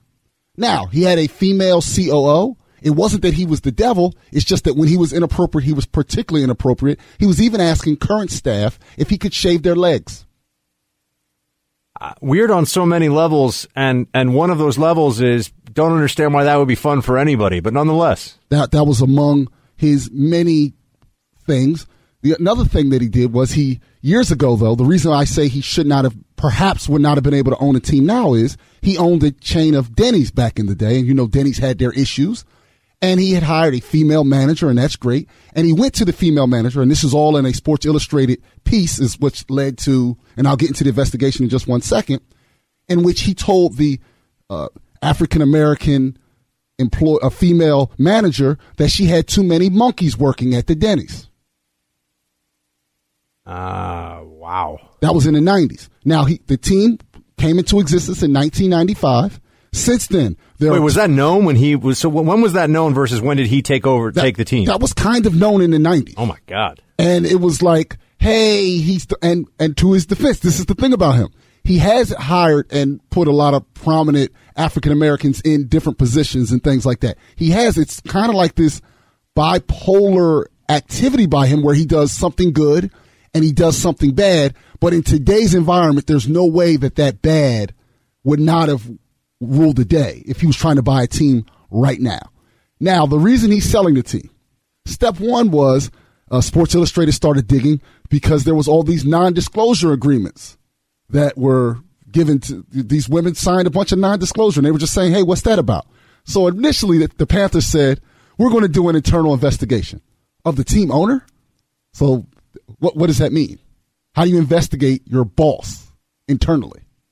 Then it was the NFL is going to investigate. Yeah, right. Well, the NFL has a obviously a rooting interest that he's the third most powerful owner behind Jerry Jones of the Cowboys and Robert Kraft of the Patriots. Wait, why is that? Are the Panthers such an important franchise?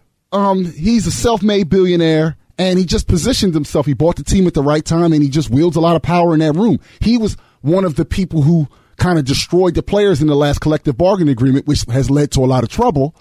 But he was very powerful in that room about beating up the players and getting everything we want because he said so. He just had a lot of power in that room, and and now he's out. But then after the league, they said investigate. The people said, you know what? Sports Illustrated ran the story, and now it's like, yeah, we're, we're selling the team.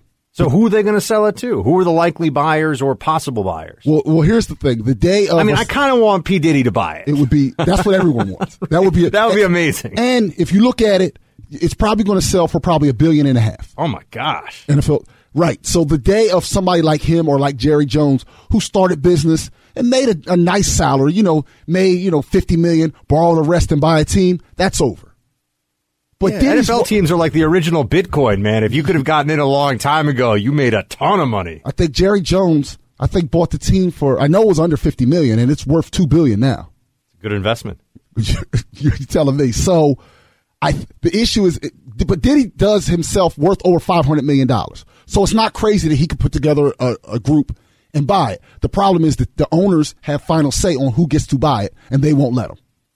Why not? Wouldn't it send a really powerful message, especially given a lot of the dynamics that you and I talk about here on the show about the way the players feel about owners?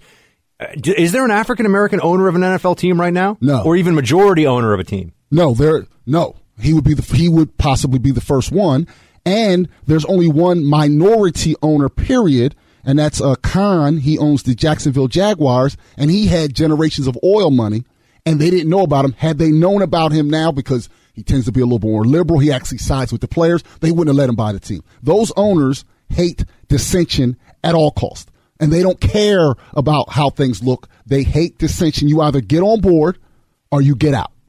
So is some of that stuff from the show uh, Ballers, which I have watched on HBO, about the the owners are kind of like a, a country club that doesn't call itself that? I get the sense it's true. It's absolutely true. And the things, and it's amazing the things that they'll let slide versus the things they won't let slide. For example, the, the owner of the Cleveland Browns, he admitted under oath that he discriminated against people and that he told people in investigations that he owns um, some large uh, travel company. He told his employees to like lie to other lie to the to the customers, like he admitted under oath. They just said, "Sure, you own the team. We'll select." They don't care about that. But Diddy would actually say, "Hey, maybe we should do this or maybe entertainment value beyond what we say and maybe having figuring out how to do a first down because every other sport uses lasers and things like that and we still have a guy with a piece of paper walking up to think stuff like that. They don't like that kind of stuff. They don't like ideas. They rule the roost and you're supposed to listen to jerry uh, jones. You're supposed to listen to robert kraft and you were supposed to listen to jerry richardson but he's going to be out one more for you, Tyrone, and it's just from from a kind of outsider perspective. I have I've watched less football this year than I've watched in at least a decade, but my sense is that a lot of the the stories off the field kind of overshadowed a lot of the stories on the field this year, meaning play. I don't mean the kneeling. I mean everything other than play seemed to get more attention in the NFL than the actual throwing of footballs and tackling and all the rest of it it's amazing that that happened, but it's not a surprise, and you're absolutely right because the the the, the owners have valued everything else but the employee. At the end of the day, whether they want to give the players money and and all that kind of stuff, at the end of the day, if you want people to care about the game, you have to make sure that the players are highlighted and the players can go out there and they're in the best position to succeed because that's your product. Your product is not, hey, look at us, we're in London. No, no, no. There's a football game in London. It's not the league. And until that's why at midfield, they put the NFL shield and not the team logo because it's about them. And while they're making the money, that what they have to do is humble themselves going forward, continue to collect the money, but they must allow their employee base. It would be just like if the boss here at iHeart, at Premier decided that they were more important when the microphone opened than you were. It'd be kind of tough for you to do your job. If they told you, hey, you can't do this, you can't do that. Hey, oh, I know you, it's hard to do three hours of radio. Yeah, you leave for one hour, you come back, you do three hours again. And that's the kind of stuff they've asked the players to do for years. And the players always say, always push back, and the owners always say no. And it's finally kind of caught up to them that the product has to matter. Who's going to be in the Super Bowl this year, Tyrone? Well, unfortunately, as an Eagles fan, my quarterback got hurt, so I don't like our chances. As, although we do have NFL's best record, I'm still going with the Patriots, who was one of my original teams, and I am now going on the on the NFC side with the Los Angeles Rams. Ooh, all right, I like it, Tyrone. Thank you as always, sir, for uh, for your insights on this issue. Uh, team, when we come back, I'm going to just give you some thoughts on the holiday spirit, and then we'll do some Team Buck speak. So stay with me. Merry Christmas, team. I know it's a few days away still, but it's fun to say, isn't it? I also think it's important to say. I've told you before here on the show that I'm not a big gift giver uh, just because my family is all uh, grown and we don't have any kids yet. So once that changes, well, then I'm sure I'll be the best present giver, even if I'm just as Uncle Buck giving out presents to kids. Uh, to my nieces and my nieces and nephews of the future, and hopefully to my own children soon enough. Uh, but I do think that there are some very important uh, things to keep in mind of the holiday season, and, and I don't. I'm not one who's going to sit here and tell you about how oh it's a time for warmth by the fire with loved ones to open your hearths and hearts and, and all that stuff. I'll leave that to to the various Christmas movies that do a much better job at that than I ever could, and also the uh, Christmas music that we all listen to. I will say that as much as I would like to think I'm too cool to get excited about Michael Michael Bublé Christmas music, the guy's pretty good. I kind I kind of kind of like what he's putting down or has put down in the past for the Christmas tracks. But I would say that on, uh, based on my own experience with over the holidays in recent years, Christmas is a great time to reach out. Uh, Christmas is a great time to reconnect. And let me tell you what got me thinking about this today, and then I'll tell you why.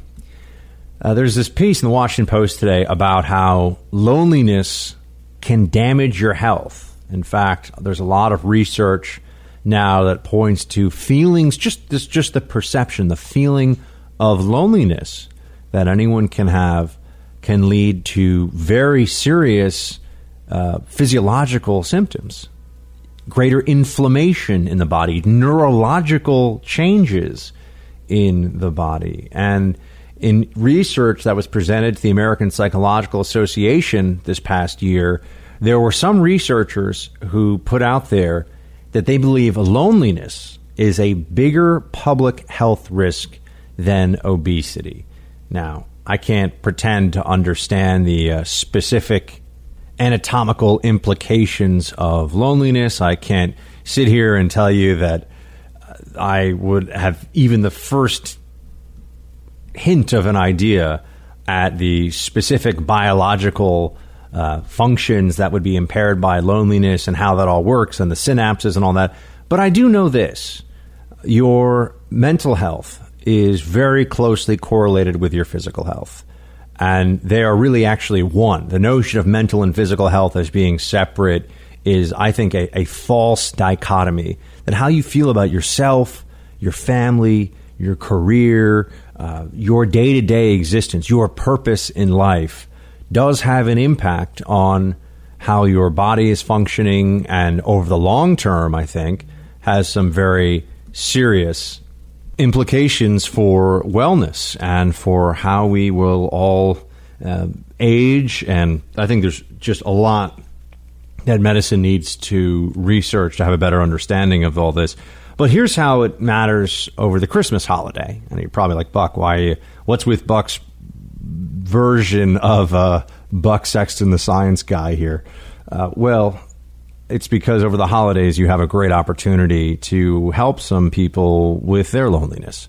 Um, that may be by volunteering, uh, working at a soup kitchen, or involved in any number of charities that help people uh, without families, uh, without those to care for them, and to spend some of your time with them human beings are very social creatures. Even the most bah humbug, uh, get off my lawn among us, we actually do need to be around people. Uh, that doesn't mean huge numbers of people, it doesn't mean all the time, but we do need human contact and positive human contact, right? And so for people that are in particularly tough situation with regard to their uh, either substance abuse, uh, homelessness, it's a really nice, it's a really wonderful thing to do for those of you who can to go and volunteer or spend some time at a shelter. Uh, but I also know that you've got a lot of family obligations and there's a lot of other things going on. Look, I'm going to be spending time with my family. I'm not going to have time this year uh, because I'll be going away to go to a shelter. But I just do think that it's a, I have friends who, who do it and it's a very admirable and, and very uh, Christmas spirit thing to do. But on loneliness as well, just a phone call. You know, I would tell you that in the last few years, I have taken Christmas as an opportunity to reach out to people that I have lost touch with and just want to let them know that I hope everything is cool. I hope they're doing well. And I think there's no better opportunity than this week and next week to try to put right a relationship that may have become problematic in the past. If you are estranged from a family member, I think that Christmas is the time when you, you kind of get a an opening. Uh, you have a, a special dispensation from courtesy of Saint Nick and all the reindeer, or you know, or the birth of Jesus, or whatever it may be. Right? You have a time here when uh, you can reach out, and you really have a good excuse to do so. And I will say that I've reached out to people that were good friends of mine, um, and some of them were so happy to hear from me. Some of them didn't respond for whatever reason. Uh, we've just lost touch over the years, and maybe they appreciated the message. Maybe they didn't. I didn't hear back from them. But I'm still glad I sent it because, in the Christmas spirit, trying to just reach out and let somebody know that you know you're thinking about them and you wish that person the best and you wish them a, a Merry Christmas. It's a really fantastic thing for any of us to do, and I think that it can really help. You know, you just you never know when you're reaching somebody. You never know how tough the holidays may be for somebody you work with, for that friend that you lost touch with, or that you had a fight over something, or or that family member that you just couldn't take anymore and you haven't been talking to. Um, that phone call over Christmas, that text message, that email, even if it's never responded to, it, it could really be nice. Could really help. Who knows how much? So, Merry Christmas is a, a phenomenal excuse to make sure that if you think there's somebody out there who you just want to reach out to, or that maybe is a little lonely and you want to let them know that you're here and you're thinking about them, I think that's what Christmas. That if you can do that over this Christmas, you have really uh, made the most of it. So if I could, uh, if I could push you all listening to do just one thing, it would be to make that phone call, send that text, send that email to someone that you've lost touch with, and just say Merry Christmas. See what happens. All right, we'll do some Team Buck speaks on the flip side. Stay with me. All right, so now we're in that part of the show when your voices are reflected or read on air. I've noted that some of you would like us to come up with a cooler name than Team Buck Speaks. Maybe you like that. I don't know. I should probably put a poll up on Facebook or something, but I'm open to it.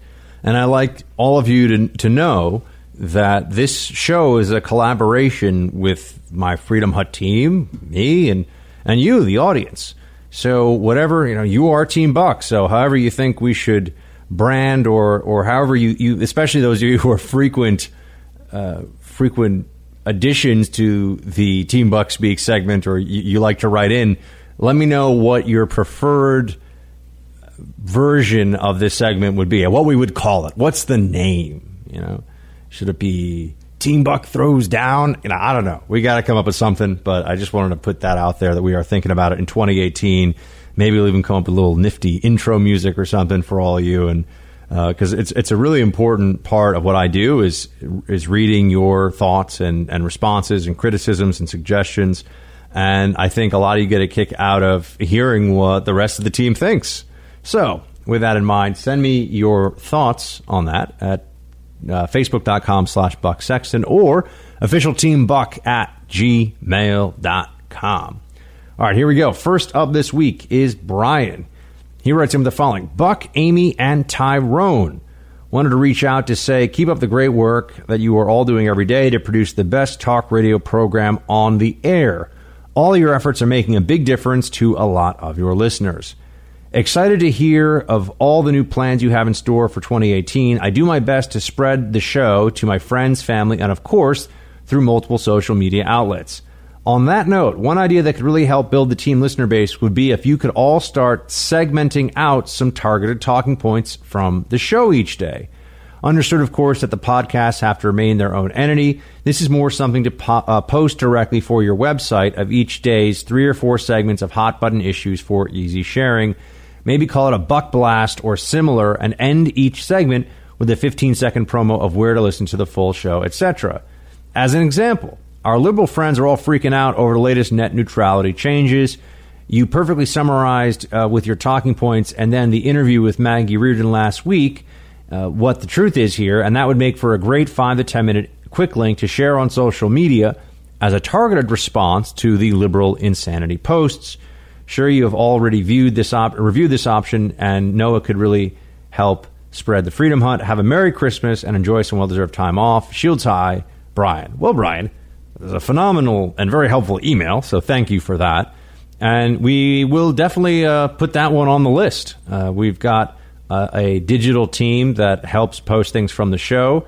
And I perhaps in 2018 can take a more active role in everything that's going up on bucksexton.com and on the show sites. Uh, but uh, yes, I like your idea, and we will definitely give that some thought. I, I, wanted to do an email list, but I'm doing a history podcast. That's actually happening. I don't want to sit here and whine, Brian, and make excuses about all the reasons why I can't do everything I want to do.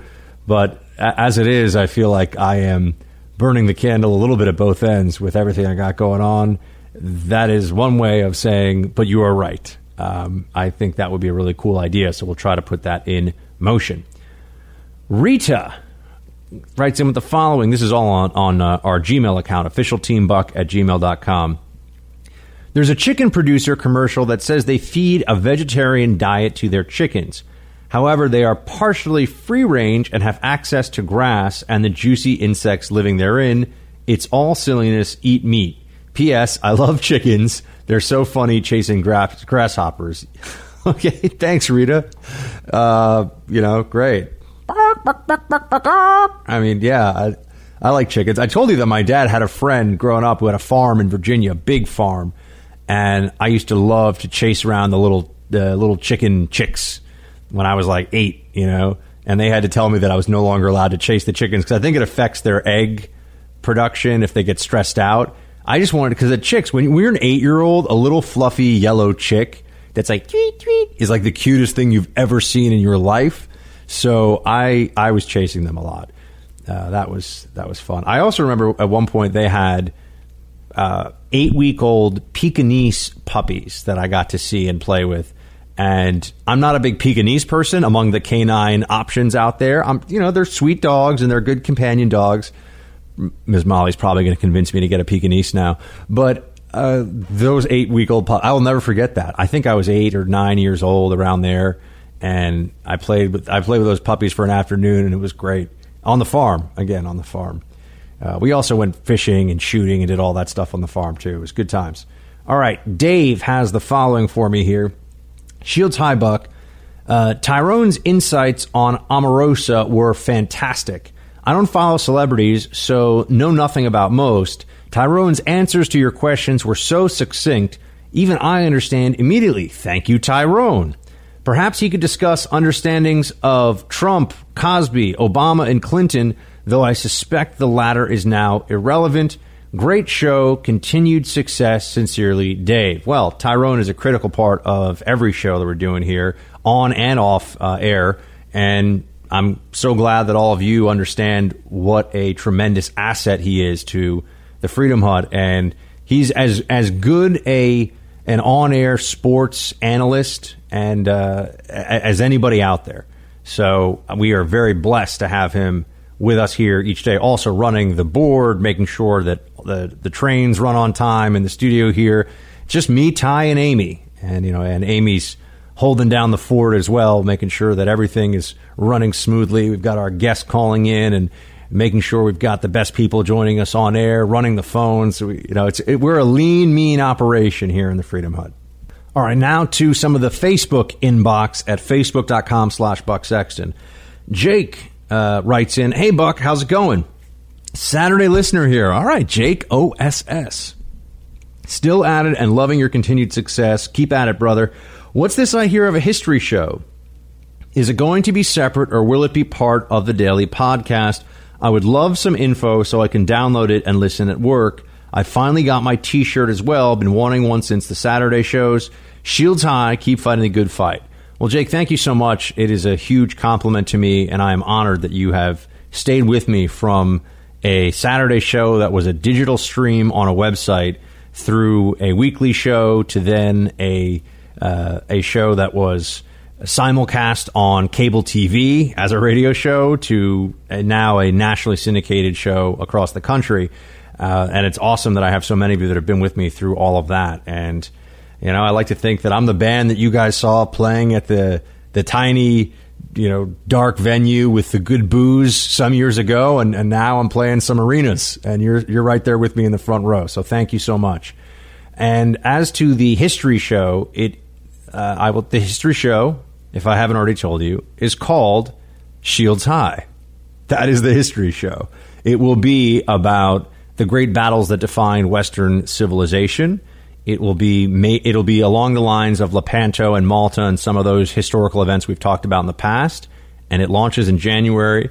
If you are a live listener on the radio now, or you, uh, however you're listening, you want to subscribe on iTunes because we're going to put the Shields High show in the iTunes feed for this show.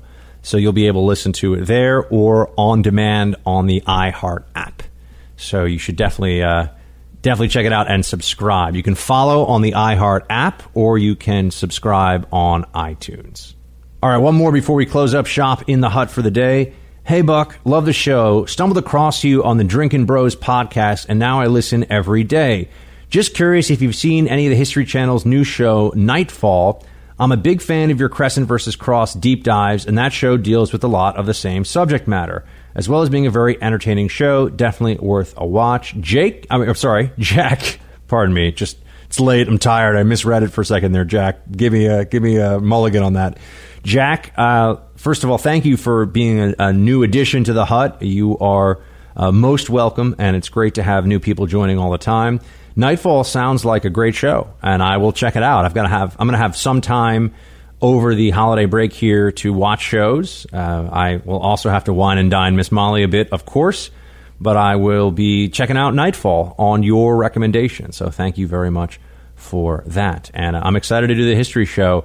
I'm going to need all of you, though, to download it and also to share it with your friends. It's not going to be political. It's not going to be your usual stuff. It's going to be history deep dives on a podcast, really cool subject matter, and it's going to be called Shields High. And that's perhaps a perfect place to uh, close it up for the day because you know what's coming. Of course, Merry Christmas, and no matter what, shields high.